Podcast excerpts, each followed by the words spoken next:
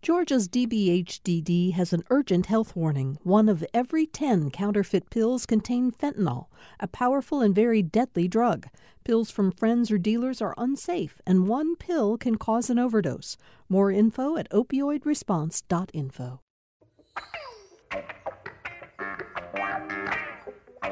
Welcome to Political Rewind. I'm Bill Nigut. Good to have you here with us. Um, if you're listening in real time, it is Friday morning at 9:05. Basically, good morning, everybody. What a week in Georgia politics, uh, not to mention national politics. It's been extraordinary. We have a great panel here that can help break down for us everything that's been going on this week and more starting with Jim Galloway, the lead political writer for the Atlanta Journal Constitution. You read him on Wednesdays and Sundays in the paper, and uh, he oversees the political uh, uh, insider blog on AJC.com, except for on Fridays when you have to get up extra early to make your way down here from somewhere in the far reaches of Cobb County. On, on a rainy day, thank goodness for the roller coaster.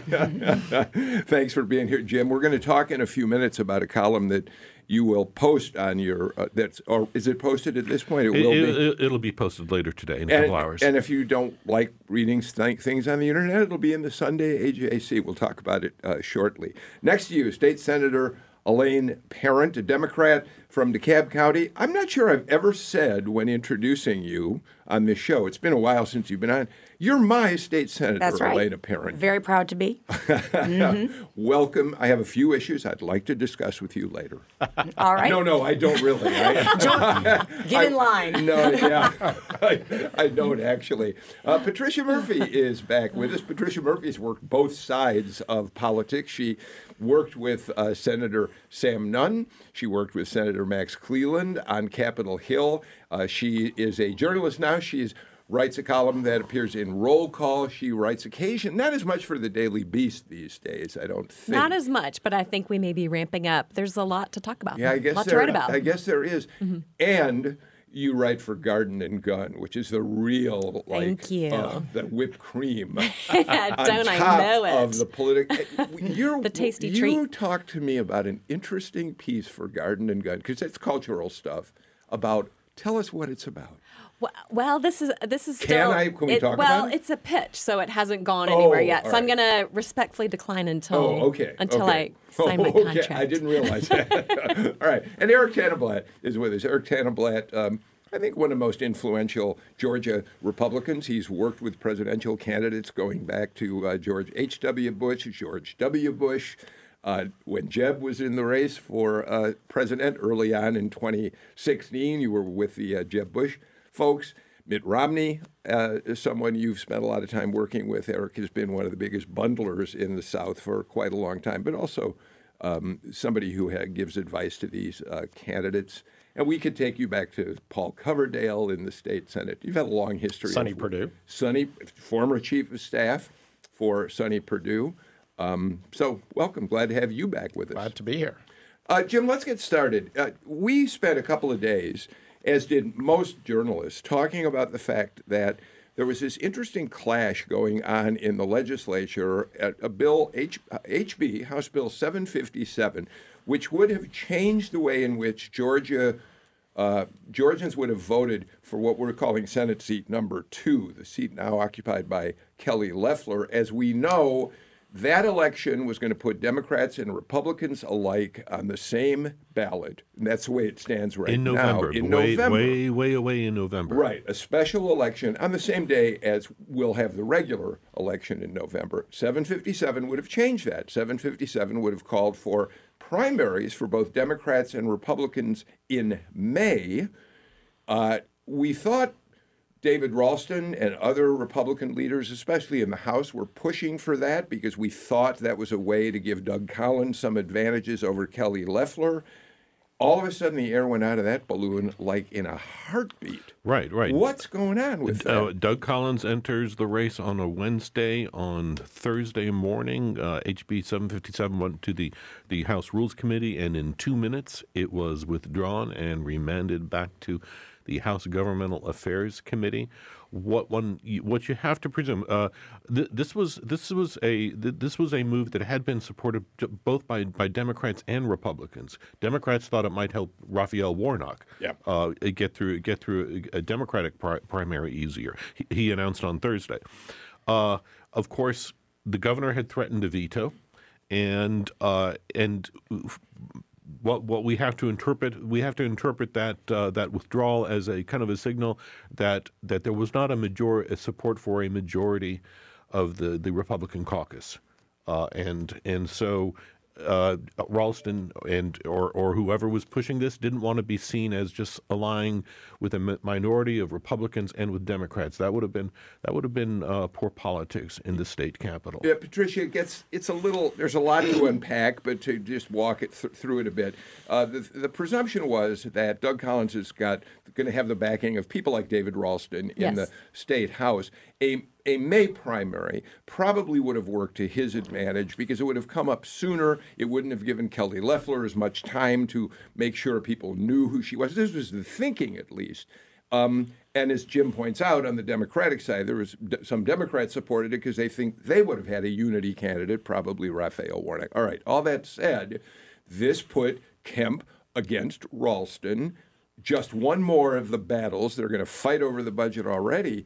And it looks like Kemp won round one on this thing by this bill suddenly disappearing. Well, it was a knockout in the first round. I think you'd have to say it was. I think in the first place, extraordinary that this popped out of the Government Affairs Committee so quickly. An original, more vanilla election reform bill had been introduced, and then there was a substitute popped in there really quickly um, that would have moved the jungle primary, which is such a huge. Uh, it's just an important race. It's something that everybody's talking about. The Kelly Loeffler appointment has been controversial in some circles, and the fact that legislators would would address it so quickly in a way that I think would have clearly helped Doug Collins to me was looking like a like a little palace coup coming out against Kemp and the White House. Yeah. Um, and then, uh, but I think that Jim really hit the nail on the head. If you're not gonna, you cannot take that vote if you're not gonna win Why it. Why against the White House, too, since the White House has certainly now weighed in on whether they prefer Loeffler over Collins, and some think the White House may prefer Collins. I think so, but I think also uh, the president has been very supportive of Loeffler in the days since that she's been appointed. Has gone out of his way to tweet about her, to say, "Kelly, you're doing a great job. Thanks for being here." I think he's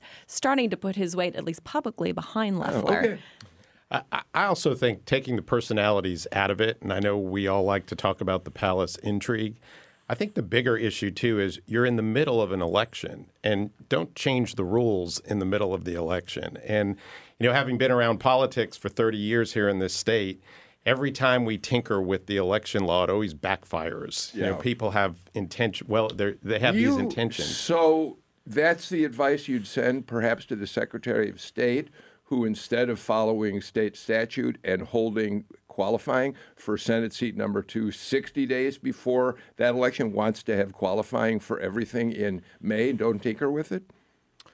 I don't know. That's up for, that's up for people like Elena to decide. Uh, well, let me get to Elena first, Jim.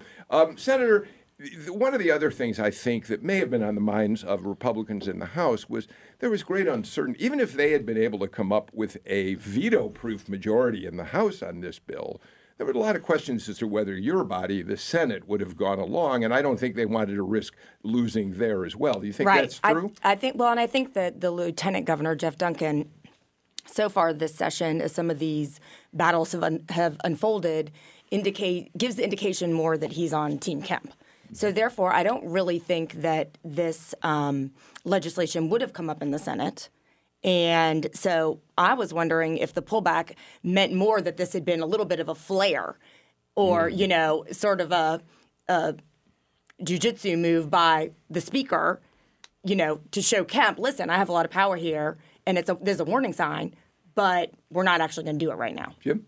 Uh, two things. Number one, I, I- I think I think Elena is right. I think it sets up a talking point. Uh, you know, it's a, it's a, a a l- legislative debate has pretty much ended. and Now the rhetorical debate on the campaign trail becomes becomes who should pick the Republican nominee? Should it be the the, the GOP base, or should it be these four million voters, uh, uh, uh, Democrats, Republicans, and Independents in November? That's that's kind of that's kind of where uh, Collins is is heading. The one precedent uh, I would note the, the the the most direct precedent we have for this is uh, Jimmy Carter was elected governor in 1970. almost as soon as he was inaugurated, Richard B. Russell died. Senator Russell died. Okay, and Carter quickly a- appointed David Gambrell to replace him.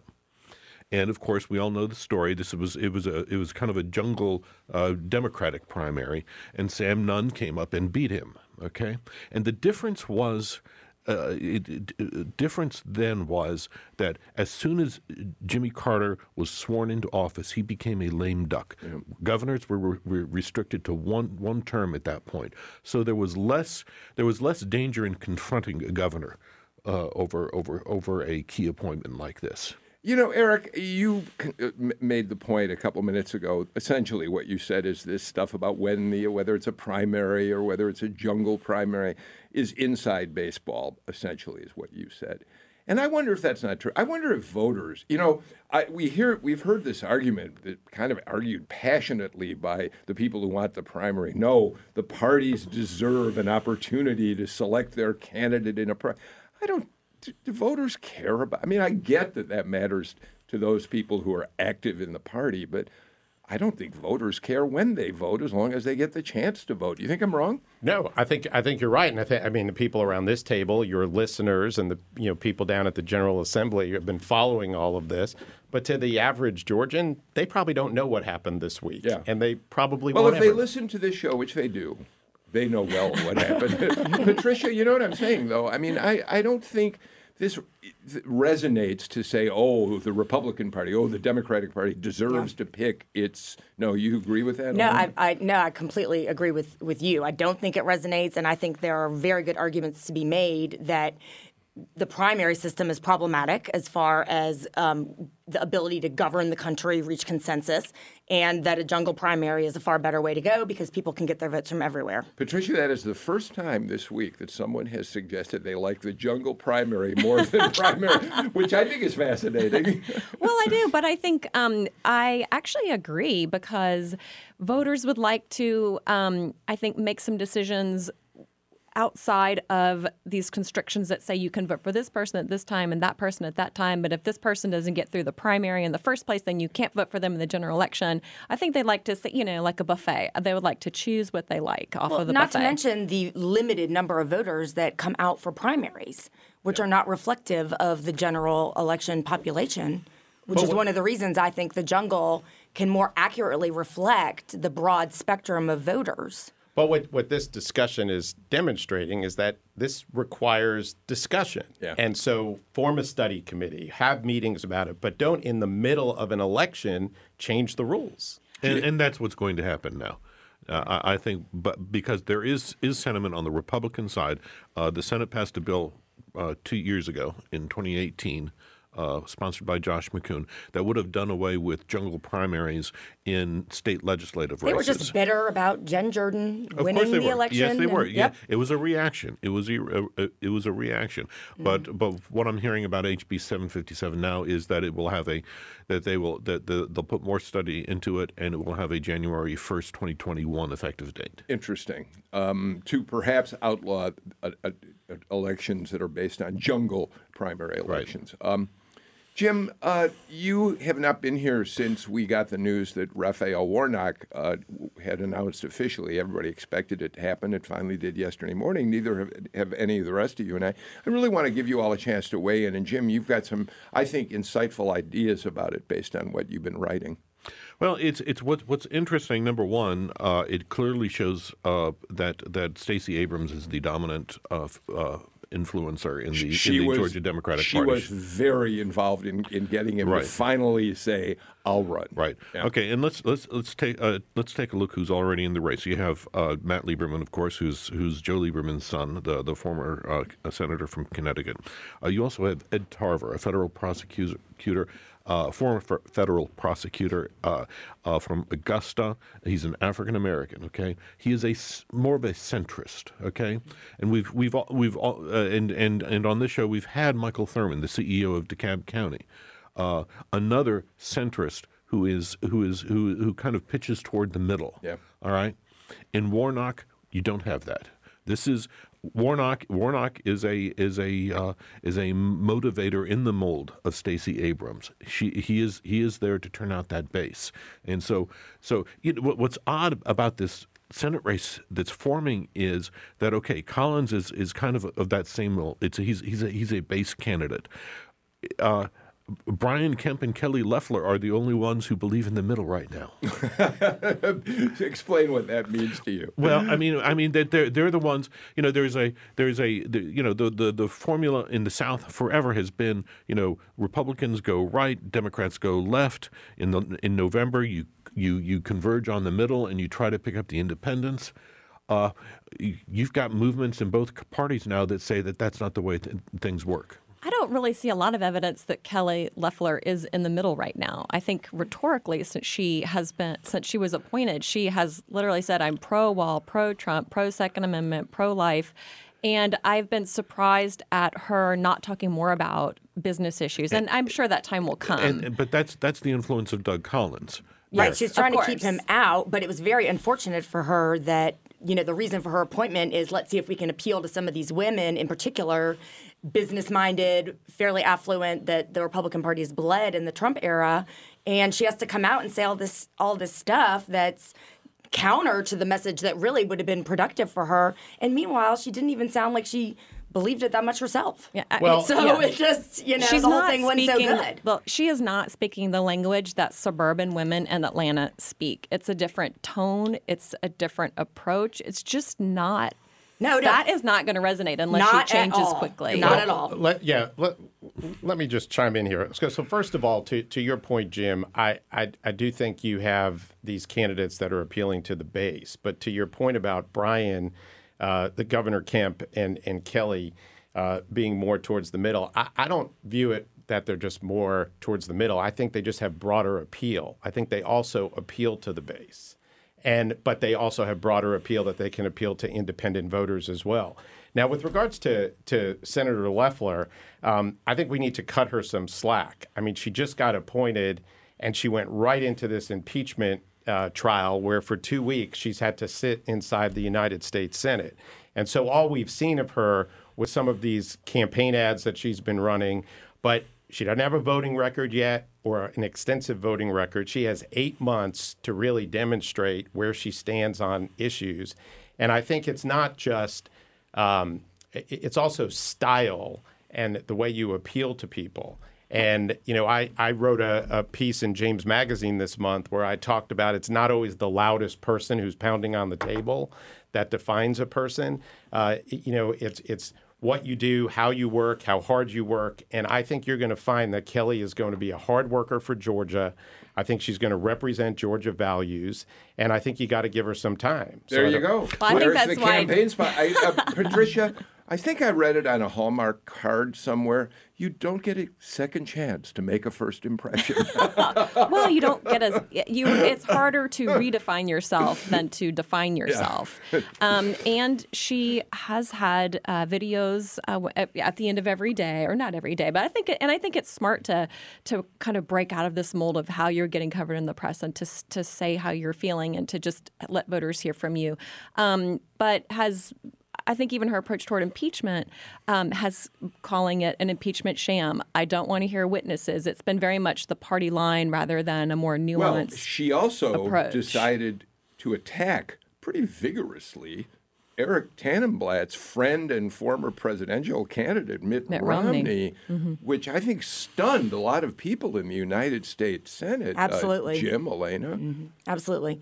Well, no, I agree. I haven't seen any evidence yet of her trying to have a broader message. Instead, it's it's been counter to I think the reasons that that But, she was. but I think what you're saying, Galloway, is that given that uh, given that Loeffler is, uh, I mean, given that Doug Collins is so closely associated with Trump, has so vigorously defended him, it sort of pushes Kelly Loeffler and Brian Kemp to a place where they can't claim they're his Well, num- well, the f- it first was- line of defense. I mean, uh, uh, Loeffler was a, is a candidate who, who was picked in part because of the circumstances of the election, because of this jungle election that we were, we've been talking about. Just to, to Er- Eric's point, I, I agree. She's walked into a terribly a, a terribly fraught situation in the Senate where where discipline is absolute. No, uh, uh, so so my question here is: You say she's got eight months to make a name for herself as something slightly different. Where are the areas where we might see her kind of uh, put her own brand on on on on her own candidacy? Well, I, I'm not in a position to tell you what issue she's going to take. She's going to Well, just- take up, ju- and it's up and it, and it, and it's up to her. But I think the way she comports herself in the Senate is is going to is going to say a lot. I would give. I would guess, uh, uh, Eric, that given that she's a business executive, that, that it wouldn't be surprising if she sort of follows the David Perdue path to success in the 2016 election. Well, she's coming to the Senate. She's coming to the Senate with a different perspective. That's my than most point. Of, So yeah, is than most David of the, Perdue. Right, right. And look at the committees that she's serving on. You know, will she carry on some of the work Johnny Isakson was doing with regards to the VA? She has an ag background. She grew up on a farm. What is Mm-hmm. she going to do with I just, regards I just to think that? it's a little difficult to appoint somebody who's never been elected to anything, who who one of the primary criteria appears to have been her wealth, and I just think that turns a lot of people off. All right. Let me, I, I'm, let me, if you don't mind, we're going to have a lot of time to talk about this. I, we spent a lot of time on Kelly Loeffler and and the um, Republicans, especially yesterday. Of course, Raphael Warnock. Could I let me change the subject just slightly, if I could? And Jim, this is still developing news. Let's talk about the Senate race in a different way, particularly Senate race number one. Today is the deadline for all candidates in state office, uh, wide offices, to or in state offices to uh, uh, file uh, their fourth quarter financial figures. We've already heard from Ossoff, who told us he'd raised $2 million since getting into this race. You now have the latest figures from David Perdue. Yeah, yeah, two point five million this quarter has eight million dollars in cash on hand. Yeah. All right. That, That is that's that's impressive. A formidable war chest. Okay, Yes. so here, Elena, is what I think is worth noting today. We have not heard from the other Democratic candidates, the prominent ones. We haven't yet heard from Teresa Tomlinson. We haven't yet heard from Sarah Amico. If they had great numbers, we almost certainly would have heard from them by now. So um, probably the expectation is they're they're going to show that they're continuing to find it more difficult to find the money they need. Is that a fair assumption? Well, I'm not sure if you're. Yeah, we don't maybe, Maybe you would have gotten a press release. I, I might not have. So, but I mean, I do think that people are still evaluating their choices. I think it can be difficult to break out in an election cycle where you've also got you know presidential races and now you have two Senate contests, and so um, primary donors. Um, active Democrats that do want to support the candidate are evaluating to see who who they think really is going to emerge very strong, and that might mean that they're they're holding the purse strings a little closer still Patricia right now. Patricia Ossoff released his numbers weeks ago. Yeah, I would love to see a, a breakdown of where his money is coming from. Yeah. He has this enormous grassroots network through ActBlue that he um, was able to build during that special primary election. It's probably the most valuable thing he got coming out of there um, was this national name ID and the ability to go on MSNBC in prime time to talk about what he's doing. Um, th- that is just so hard to replicate as a traditional candidate like somebody like Teresa Tomlinson. I I don't know a lot about her fundraising operation, but I believe, like most candidates, it's that call time, just the call after call after call, and just every dollar is a battle. And Ossoff has a mm-hmm. really different funding model that that will benefit him. It won't make the difference, but it's going to help a lot. And and how much of that two million dollars is money raised this quarter or cash on hand I- I- versus money that he had that he transferred over? I, I know. I think Most, what I, I believe most of it's raised I since he announced believe, getting in yes, the race. I believe the way they framed that, and I'll look it up, or somebody can look it up for us. Was this is how much they've raised since he got into That's right. this race. So mm-hmm. how? So David Perdue has eight million. You said cash on hand. How much does Jon Ossoff have Good cash on question. hand? We will see that number coming in at some point. But today. I think it's going to make it really difficult for people like Teresa Tomlinson and Sarah Riggs and Mikos. You know, with with David Perdue having eight million dollars, who is going to want to invest in, in those? Yeah, in, campaigns in, a, right now? in a primary, that it, it is going to make it difficult. Once you get past the primary, though, I think uh, uh, David Perdue's eight million dollars becomes less significant because you because you have two Senate races.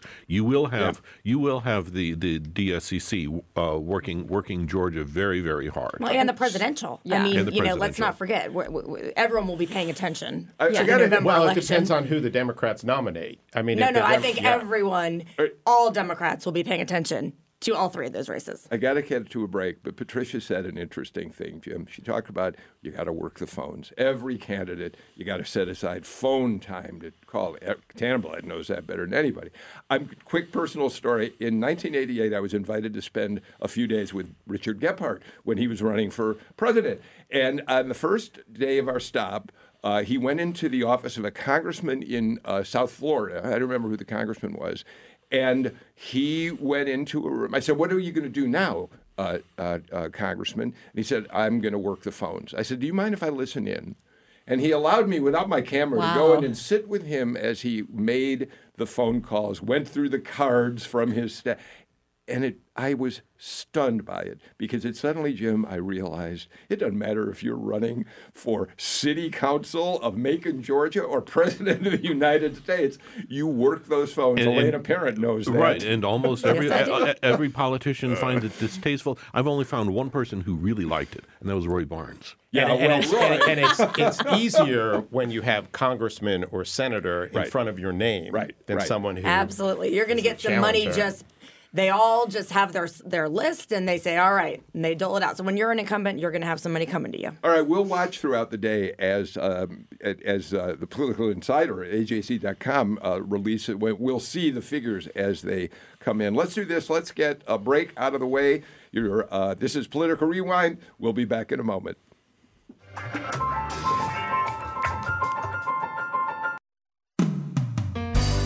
Peter Sagal here. We here at Wait Wait love the Fox Theater in Atlanta and are delighted to be coming back.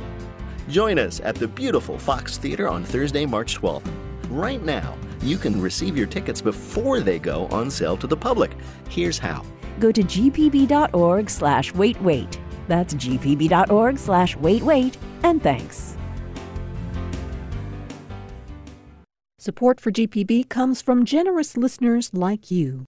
And Columbus's River Center for the Performing Arts presenting the national tour of Andrew Lloyd Webber's Cats with all new lighting and choreography. Winner of seven Tony Awards, including Best Musical, February 11th and 12th, rivercenter.org. And Cigna. Cigna is committed to improving the health, well being, and peace of mind of those they serve along with their communities, just like here in Georgia. Cigna, together all the way. Learn more at cigna.com slash take control.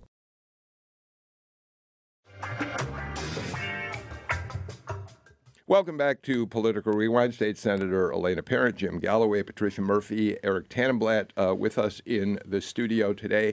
Uh, Elena, let me ask you about this first because uh, I'd be interested in your thoughts on this as a state senator. Uh, Brad Raffensperger's office uh, announced that they are going to propose a new election rule which would uh, which would eliminate manual hand recounts of ballots in a contested election, they are going to propose that we simply run the ballots back through the same scanners that counted the votes in the first place. I assume there's going to be some significant pushback. Well, Voter integrity groups are already questioning. Well, that. I mean, a couple of points on this. First of all, this is what I feared and is one of the points I made on our debate last year on HB 316 because you could tell from the language in the bill that they weren't actually serious about requiring true, robust post election audits, um, which is sort of part of that same this same conversation. And um, also, you know, voters are extremely nervous about the idea that the barcode is the actual vote of record because they can't read it. So then why even have the voter verifiable text? Another point is that if you're just going to simply run barcodes back through the scanners, that's the same as the way we were doing quote unquote recounts under the old machines, where there wasn't really such a thing as a recount because all you did is press go again because there was no paper of record. So if we're going to do it the exact same way, why on earth should Georgia voters feel feel better about the system that we have set up? Patricia, it is somewhat surprising in an age when people are more suspicious, some people are more suspicious than ever about uh, the validity of election uh, results. And I, maybe we'll hear a really valid reason from Raffensperger's office. I haven't seen that yet, and maybe he has it. But it's surprising that this is a time when you'd think you'd want to do everything to convince people that their votes do count appropriately. Yeah, and I do think right now you have to go above and beyond uh, what is simply required by law um, to really give Americans confidence in these election results coming up because we it is just a known fact that there has been election interference by multiple foreign state actors, and uh, there have been multiple attempts and many successful attempts to infiltrate state government systems by foreign actors, um, and that is continuing to happen. And if you listen to any of these, uh, not intel hearings, but uh, uh, DoD hearings or open hearings, uh, the intelligence community will tell members of Congress again and again, um, as recently as last month, there are people trying to infiltrate and influence these elections. So, and Americans hear that information, it's on their minds. And so to not have what is just an easily understandable concept of a hand recount, to leave it all up to technology um, that may or may not be able to be manipulated in the minds of people. Maybe it's not, maybe it just can't be manipulated, but for people to not know that there is there, there could be a piece of paper and you could just count it and then let and and that is the backup. I think it's a mistake not to give extra confidence in an era like this.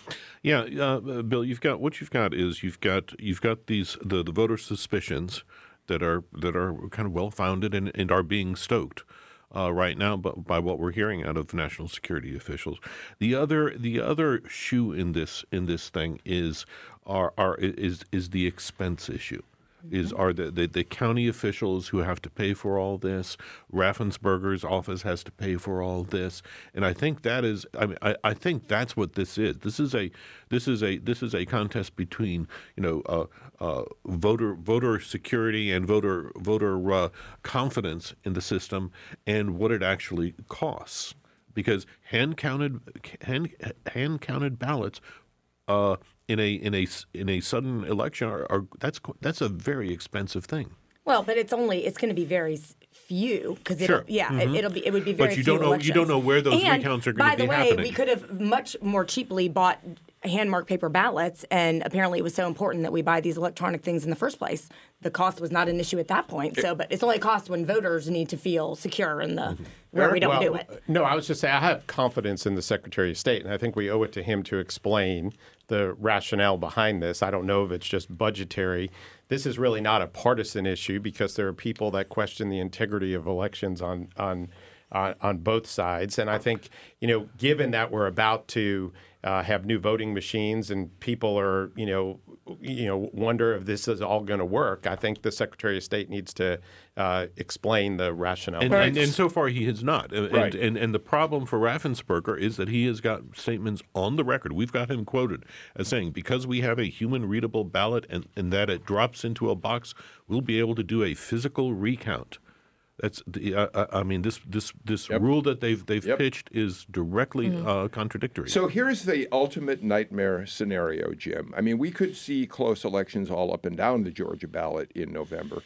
But the nightmare scenario is if you think about those people who honestly believe that Georgia is the new Ohio in presidential politics, that Ohio is comfortably red, that perhaps Georgia could be in play, an election between President Trump and whoever the Democrat is on that ticket that comes within a hair's breadth of one another, you're talking about not having a hand recount of the ballots and throwing it up in the air completely the question about who the next president of the United States is. If you buy this notion that Georgia could be a determining factor, yeah, yeah, and, and then it goes. then it goes to the say no chance. no chance. I thought you were supposed to be saying yes. You want to raise money for goodness sake. Go ahead. Eh, you know, it, it is. I mean, this is, and, and, and quite frankly, this is this is where the Abrams camp has been headed since 2018. They have understood that the battlefield is going to be in the courts and is going to be on, on, on election and voting issues, on, on counting ballots. I want to jump around a little bit in the format today and do something very quickly. And I know we've got to get you freed up because you're in session today. We are in session a, today. A rare Every day this week. That's right. session. So we'll we'll get you out of here in a moment. But uh, Jim, let me. You know, we don't talk about uh, certainly don't talk about foreign affairs on this show very often. But Jimmy Carter now has weighed in very forcibly on the president's new proposal for peace in the Middle East. Here's what he wrote. If implemented, the plan will doom the only viable solution to this long running conflict, the two state solution. And he urged members of the United Nations, quote, to adhere to the UN Security Council resolutions and to reject any unilateral Israeli implementation of the proposals by grabbing more Palestinian land. Now, we're not going to get into a conversation today on all the implications and what the deal is, but the fact that Carter has chosen to spoke out so strongly, trying to protect his legacy is worth our mentioning. Right, and and, and basically this the this this Israeli uh, Palestinian proposal that the Trump uh, administration has has put together with uh, with Mr. Kushner uh, is, I mean, it, it's it, it is a nail in the coffin of the two state system, of the two uh, two state hopes. I mean, Palestinians agree that that's what it is. Israelis agree that that's what this is, yeah. and and that raises all sorts of questions uh, for what the state of Israel will be and what kind of uh, what kind of uh, of of citizenship will be granted to to to future Palestinians in, in those boundaries. Patricia, the president has been willing on occasion to speak out against President Trump, but this was a particularly forceful moment, I think. And given the credentials that he brings to this conversation, I think it will give some people pause at least. Oh, I certainly think so, and it really is where he left one of his strongest legacies Yeah. was in his um, efforts to forge Middle East peace. Um, and because he has stayed out of politics so assiduously and has spent so much time um, focusing on sort of less partisan issues, um, or rather nothing. Not having to do with with the sitting president, um, I think it's something that people certainly listen to within the foreign policy establishment. I think there's a lot of agreement with Carter that this is not seen as a good faith effort at um, bringing the two sides together, but rather as making a decision in behalf uh, purely of Israel. Um, but but but President Trump was absolutely clear during his campaign and really every day since that he would be the best friend that Israel ever had. He's been unwavering in his support and uh, more and. Uh, Of, of, of Netanyahu and yes, the I'm sorry, Likud, and uh, Netanyahu and the in Likud- particular, who has party. also been unwavering in his support of President Trump. Yeah. And so um, I think it's just one of many uh, fissures uh, between uh, these two presidents, but it's something that um, I think is important to listen to. But but Trump has gotten a great deal of support within the Jewish community because of his commitment to Israel, and I think that's certainly not going to change at all. All right. Um, I want to take on, take up another issue, and, and again, Elaine, I know you're going to leave in a minute. Um, for people who are, are fans of, of Georgia Public Radio, uh, I'm really happy to say that On Second Thought is uh, reemerging on air. It's on Fridays at 11 a.m., it's on Saturday at 7 in the morning, it's on Sundays at 11 a.m. And the reason I mention it now, Elena, is that one of the issues they're taking up on this show this weekend is uh, hate crimes legislation. Uh, we had a bill that passed the House last year that would have been the most inclusive hate crimes bill ever, would have included LGBTQ protections, which had always been a stumbling block in the past. The Senate, your body, uh, didn't want to take it up. It, is this bill coming back this year? Chuck F. Still trying to get this through? The legislation is currently sitting in the Judiciary Committee in the Senate, um, which I am a member of, and I'm very supportive of the legislation. It does seem that the, uh, in particular, inclusion of protection for LGBT Georgians remains um, a stumbling block. It was a contentious vote in the House, and um, I am hearing um, that the legislation may emerge, but it may it may you know be amended um, to make the protection for LGBT people more ambiguous, or perhaps we won't see it emerge. Eric, what it is, it has been typically. It's interesting. Chuck F. Strachen is a Republican. He's the one who's pushed hardest for this bill on the Senate side. It's been unfortunately the Republicans who have been the ones who haven't wanted to advance it. What what is the value at this point in 2020 to have Republicans in the legislature who don't want to include protections for the LGBTQ community. It just strikes me it's contrary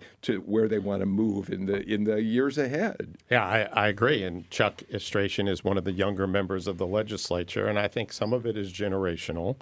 Um, I do believe that this would be, if the legislation passed as in the Senate as passed in the House, would be the first time that you would LGBT legislation would be in code. That would be my understanding too. Right, and I think that that's what's you know Yeah. creating some It's- challenges. It's been the problem for uh, the last 15 plus years in efforts to get this thing through. so it's going to be interesting to watch. It. All right. We're going to take a break. I know you want to rush downtown because Well, I don't want. I mean, but I, I have to. You know, my job. But I would love to stay with you guys Hey, so hey, let me. So I, I remind me of what happens on the Senate side. Of course, what's interesting on the House side is that traditionally uh, they lock the House at ten o'clock. Jim, I mean, you better be in there at your seat, and you better be listening to the devotional, and you're locked in there while that's going on. And, and it's the, the same in the Do they do Senate. it that We way are, the we, Senate? I, having served in both, I find you to be slightly less constrained. Yeah. More by rules of decorum. They don't actually lock the doors, but so so we unlike in the house in the house I had to if you were there for roll, you were you, that was it. Yeah. In the Senate you can press since we run the the button for the roll call for a minute, you can hit present and leave. and many do. and come back in after But you the never- you, devotional. you don't want to be saying that on the radio. It's- Anyone she's- can watch she's- the chamber and see it happen. I'm not revealing any All great right. secrets. Senator Elena Parent, thank you so much for being with us. Have a great trip. Have a great day downtown, Thank and you. we'll see you on the show It's again. It's been a lot of fun. soon. Thank you so much for having me, Bill, and, What- and to all of you. While Elena Parent uh, takes her leave, why don't we take our final break of the show? We'll come back. Let's talk a little national politics. We got an, an Iowa caucus coming up, and impeachment is still in the air. We'll be right back. GPB is free to all citizens of Georgia. The country mourns the death of a basketball legend. Iowa braces for a five way fight, and in Washington, the Senate faces an historic moment. All you need in this case is the Constitution and your common sense. I'm Todd Zwillick. It's the Friday News Roundup. That's next time on 1A. 1A is this morning at 10 here on GPB Radio. You can also listen online, streaming at gpbnews.org and on the GPB Radio apps. Support for GPB comes from you, our listeners. And Georgia Power, working to make Georgia the best home it can be, from empowering young minds in classrooms to protecting native species in state forests. Learn more at georgiapower.com/community. And Savannah Philharmonic, presenting a different side of classical music with Modern to Majestic, Saturday, February 8th, 7:30 p.m. at the Johnny Mercer Theater with pre-concert talk at 6:30. Details at savannahphilharmonic.org.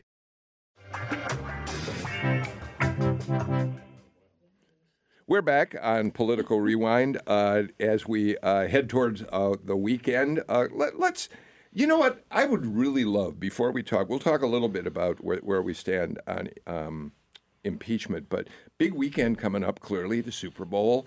Uh, and we've got dueling $10 million Super Bowl commercials between the president and Michael Bloomberg. We thought it'd be fun for you to see those spots. Let's start with the Bloomberg commercial that you'll see on the Super Bowl on Sunday. George started playing football when he was four years old. He would wake up every Saturday ready for the game. That became our life. He had aspirations about going to the NFL. On a Friday morning, George was shot. George didn't survive. I just kept saying, You cannot tell me that the child that I gave birth to is no longer here. Lives are being lost every day. It is a national crisis. I heard Mike Bloomberg speak. He's been in this fight for so long, he heard mothers crying, so he started fighting. When I heard Mike was stepping into the ring, I thought, now we have a dog in the fight. I know Mike is not afraid of the gun lobby. They're scared of him. And they should be. Mike's fighting for every child because you have a right to live. No one has a right to take your hopes and dreams. I'm Mike Bloomberg, and I approve this message. Jim Galloway, Jim Galloway, whether you like Mike Bloomberg or not, I think most people agree that his commercials have been extraordinarily well produced. Um, I played that first in part because, sure, it's a Bloomberg spot. This is the kind of commercial that Lucy McBath can uh, uh, take advantage of too. That's exactly what I was thinking. Of course, of course, uh, the Bloomberg uh, organization, Everytown USA, was very much behind her uh, in in 2018.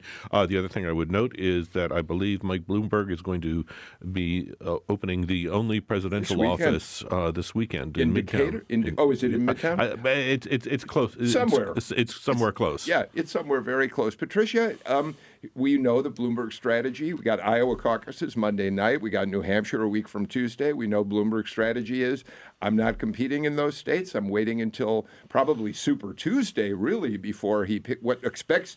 Uh, to, he hopes to pick up traction. Those commercials are everywhere. Is that strategy going to be effective? It's hard. We don't know, but what do you imagine?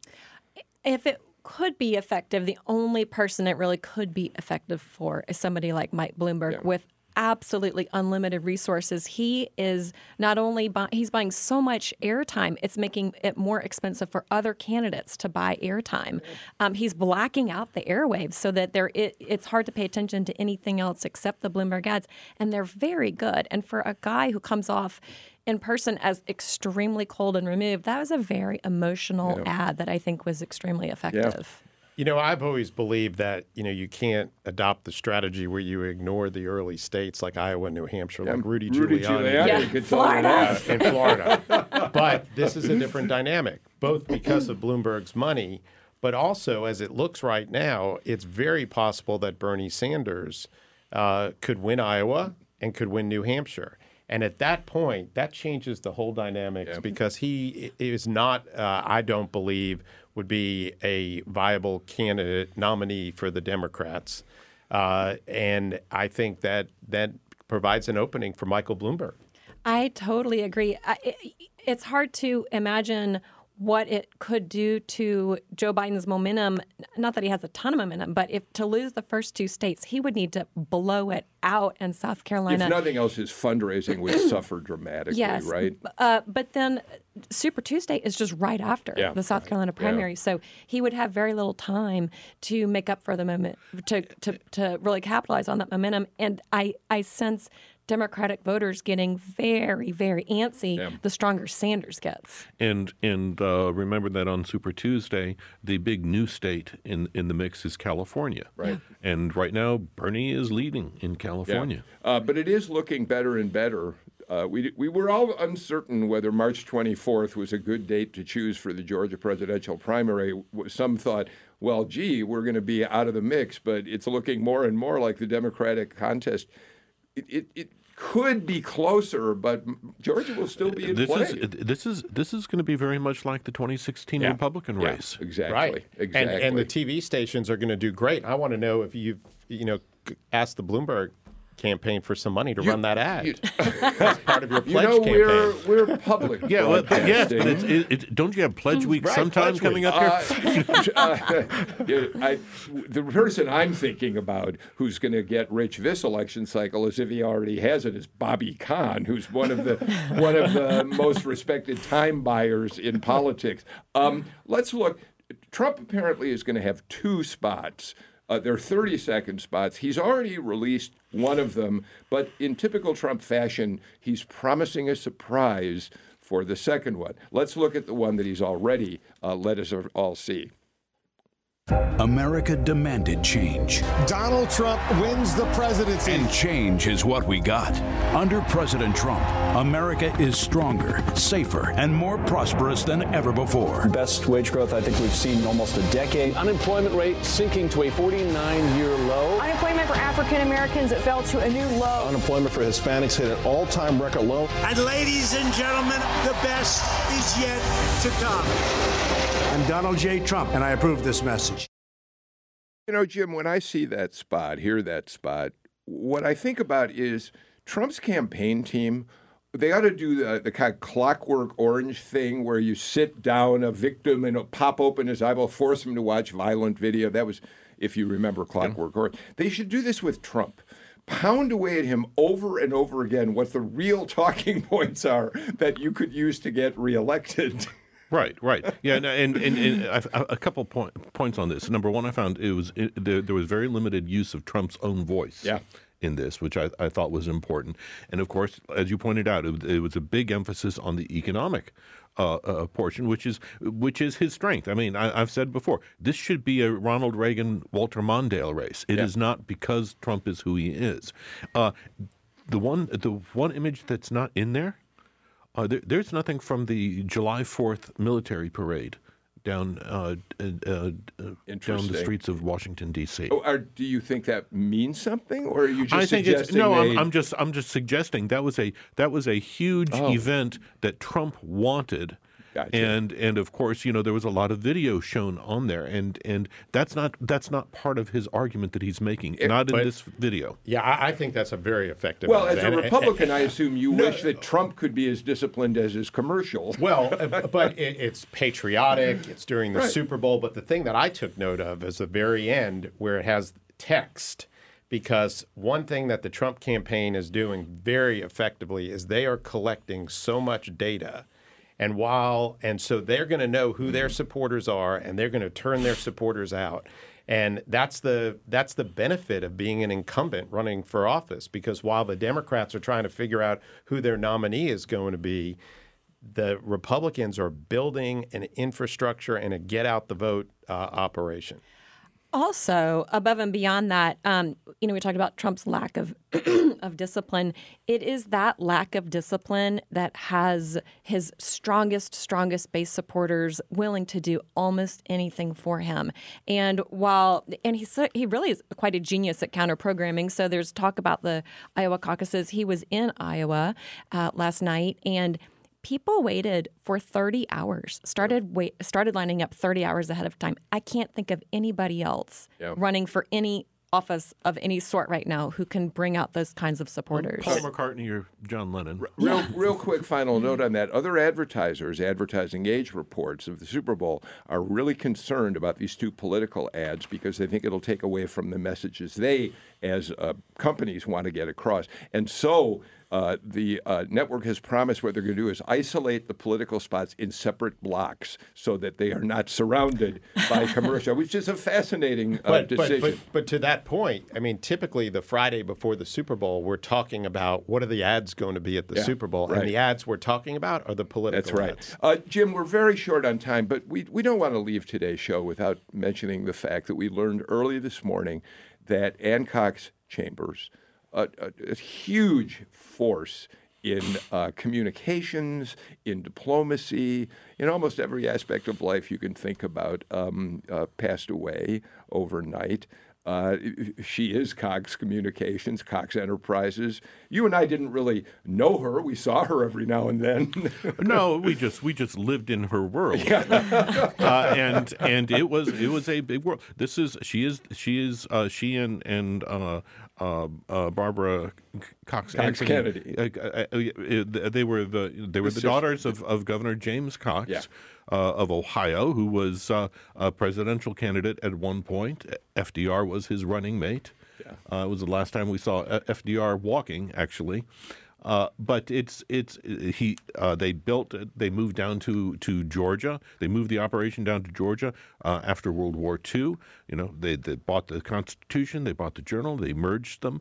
Uh, WSB came uh, was uh, Yep. was only recently uh, uh, cut loose from the from kind of the the, the Cox Family, Cox yeah. stable, and uh, uh, but until until last year, uh, Cox was its only owner. She was a Democrat. She was appointed ambassador to France. She had Belgium. Be- Belgium. Belgium. I'm sorry. She had a, but she had a home in France. She had a home in. I mean, she lived a full and rich life and died at 100 years old. She was a pretty remarkable person. I used to stand occasionally outside her. I was one of her employees, but when she had presidential candidates, Democrats come to her house for fundraising dinners. Uh, we were like. "Mm, Stand outside the door. Maybe you'll get a chance. um, All right. Uh, the other quick story I'll tell about Ann Cox Chambers. When Channel 2 moved into a new building some years ago, it was immediately posted in the day uh, that it happened as a no smoking building. We were notified that Ann Cox Chambers was going to pay her, I think, her only visit to that building at one point, and we were told uh, all of us, that if she lit up a cigarette, you better keep your mouth shut and not tell her it's a non-smoking all right, we're just about out of time uh, for today's show. Eric Tanenblatt, thank you so much for being here. Patricia Murphy, we always love having you on the show as well. And Jim Galloway, you'll be back with me on Monday when I think we're going to get a chance to really do a little bit deeper dive into what to expect at the Iowa caucuses. Absolutely. Monday night. It's going to be it's going to be fun. Aren't you? Isn't this the moment that we all love to wait for, uh, Patricia, when finally the voters start to speak? Yes, and I actually lament some of the candidates who dropped out so soon um, because I would have loved to see what voters in Iowa would have done with somebody like Cory Booker, Yep. um, Kamala Harris. I, I would have liked to have seen that, but you know. And the impeachment t- took away from some of the lead up to yes, the it, Iowa it certainly did. I am proud to report for the, I think, third, fourth day in a row, we didn't talk about impeachment once on Political Rewind today. You may think that's a bad thing. Personally, I'm glad we leave that to the others, to CNN, MSNBC, Fox News. But by the time you watch this show, if you're watching on TV, we may know whether we're moving quickly toward a vote to acquit President Trump. I'm Bill Nigut. We'll see you again on Monday at 9 a.m. Take care, everybody.